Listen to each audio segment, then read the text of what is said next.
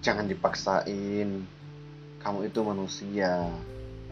Sekali berikan waktu menepi untuk rehat juga nggak apa-apa kan nanti kamu mulai lagi kalau keadaanmu sudah mulai pulih toh jika akhirnya yang selama ini kamu jaga hilang percaya nanti pasti Tuhan ganti dengan yang lebih baik.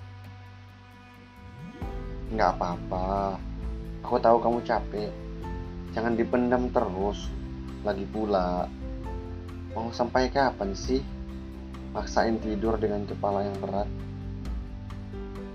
Mau sampai kapan? Emang nggak capek? Capek atuh. Jadi berikanlah jasadmu untuk istirahat. Berikanlah dia kelonggaran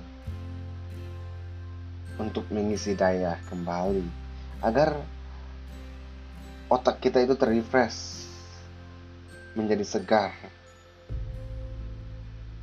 Ya semangat